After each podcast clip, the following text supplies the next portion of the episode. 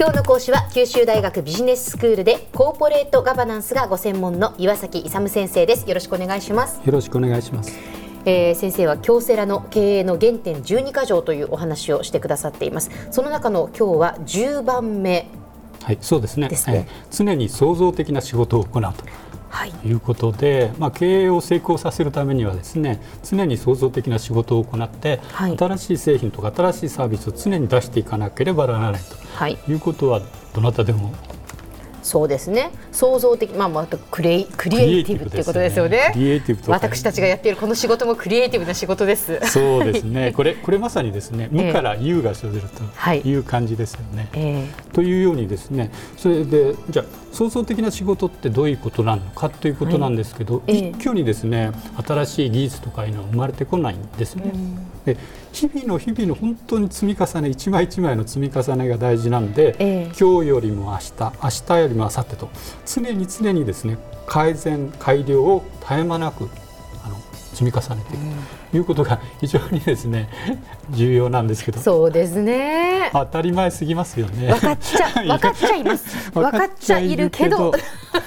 はめられない、はい、えー、っとこれはじゃあどうしたらいいかということなんですけども、はい何でもいいですから昨日とやってるのと同じ方法とかですね同じ作業を今日を繰り返さないように常に常に新しくしていく努力をするとい。うことなんですよ、はいえ。ー、同じ方法同じ作業ついつい繰り返しちゃいますよね繰り返しますね、うん、それだと進歩がないんですよね、ね、だから作業とかあの方法でも絶えず新しいもっとこうやったら効率的なんじゃないかなというようなことを考えていくと。いうことなんですね。はい、でこれもあの前回やりましたように浅きは深きなんですよね。非常にあの考え方は単純なんですけど実行するのは非常に難しいということなんです。はい、あともう一つの観点がですね、ええ、仕事あの経営とかを行う場合、まあ他のことでもあの常に当てはまるんですけども、常にですね未来進行形という観点から考えかつ行動すると。未来進行形という観点で考えて行動する、うん、どういうことでしょうか、で普通は現在進行形ですよね。我々が生きてる世界、はいはい、だから現在の能力を前提として仕事を受けたりなんかよくしますよね。えええそうじゃなくてですね自分の現在あまりその能力は持ってないんだけど、はい、将来的にはその能力があってその能力であれば新しい仕事が受けられるというような、その将来自分が一つですね努力して 高くなったレベルがクオリティが高くなった。自分の技術とか、ええ、そういうところを目指しながら注文とかも常に受けていくんです。はだから現在のレベルでこれを受けたらあのできないっていうのは分かってるんですはい、だけど納期までになんとか間に合わせるというような感じですね。なるほど。もう自自らハードルを 上げていくっていうことですよね。うん、だから。ただそこの上げ方がおあまり上げ上げすぎるともう不可あの不可能なんで、うん、そうですね。確かにできない。要するに、うん、できないんだけど、えー、なんとかすればなんとかなりそうなところをですね常に常に上げていく。ちょっと頑張れば手が届くっていうぐらいのやっぱりハードルは常にこう上げていかないといけないっていうことですか？だからですね、えー、ハードルの上げ方なんですけど少し少しやっぱりあの日々努力するということなんで、少しずつあのこう改良を重ねていくっていう、だけど絶対現在のレベルにはあの固定しないと。いうことなんですよね。あなるほど しかし人間っていうのは先生あれですよね、こうつい楽な方楽な方にこう流れてしまうという,、えー、そうなんですよ、ね、だからやっぱりそれを実行するのは本当に難しい、うん、っていうことなんでしょうね。ねあの人間のミッション。ミッション。ミッション。使命ですね、はい、我々が何のために生まれてきたかというところを自覚しているかどうかにかかってくる。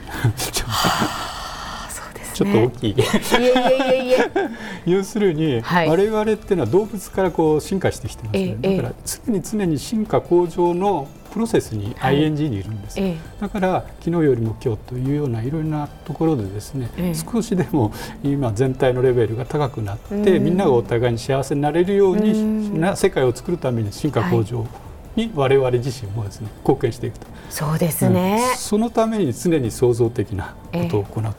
いうことが必要なん。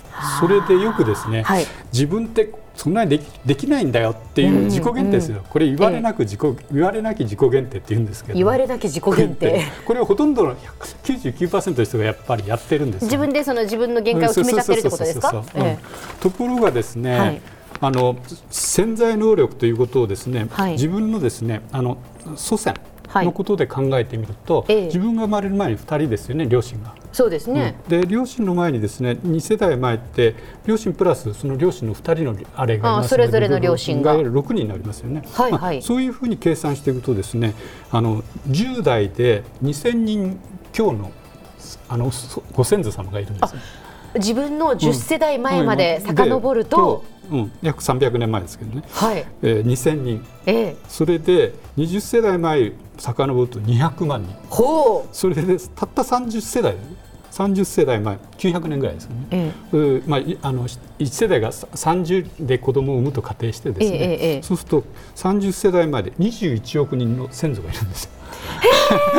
だから21億人の DNA を我々は受け取って今あれ生活してる。あたった30代前でですよ。すごいですね先生、うん、30世代前の私たちのご先祖様は21億人。以上いる。以上いる。だからそれだけの潜在能力があるんですよ。だから潜在能力としては限りなくあるんですよ。ただそれを両親とかあの自分たちの少ないあの知識でですね俺はこれしかできないんだと決めつけちゃった、言われなく自己言われなき自己限定って確かにそうですね親がここまでだったから自分もここまでだろうとかね。そうそう。まあまあ言ってもそのおじいちゃんおばあちゃんぐらいまでは考えられますけど。その先ってなかなか考えないですね、でも、うんえー、ひひおじいちゃんひひひひおじいちゃんってこう遡っていけば、はそういうふうにやってですね、ええ、常に自分の潜在能力って高いんだと、うん、常にだから未来進行形でですねこんなんできないはずはないと。努力すれば必ずできるんだという思いを持ってですね日々日々常に常に努力していく創意工夫していくと、で創造的にあの製品等を作っていくちょっと最後の話で元気が出てきました先生。では先生今日のまとめをお願いします。えっとそうですね。えっと常にですね経営をあの成功させるためには創造的な仕事を行うと。日々努力を続けるということが重要であるということですねはい。えー、今日の講師は九州大学ビジネススクールでコーポレートガバナンスがご専門の岩崎勇先生でした。どうもありがとうございました。ありがとうございました。さてビビックモーニングビジネススクールはブログからポッドキャストでもお聞きいただけます。ビビックモーニングビジネススクールで検索してください。お相手は小浜もとこでした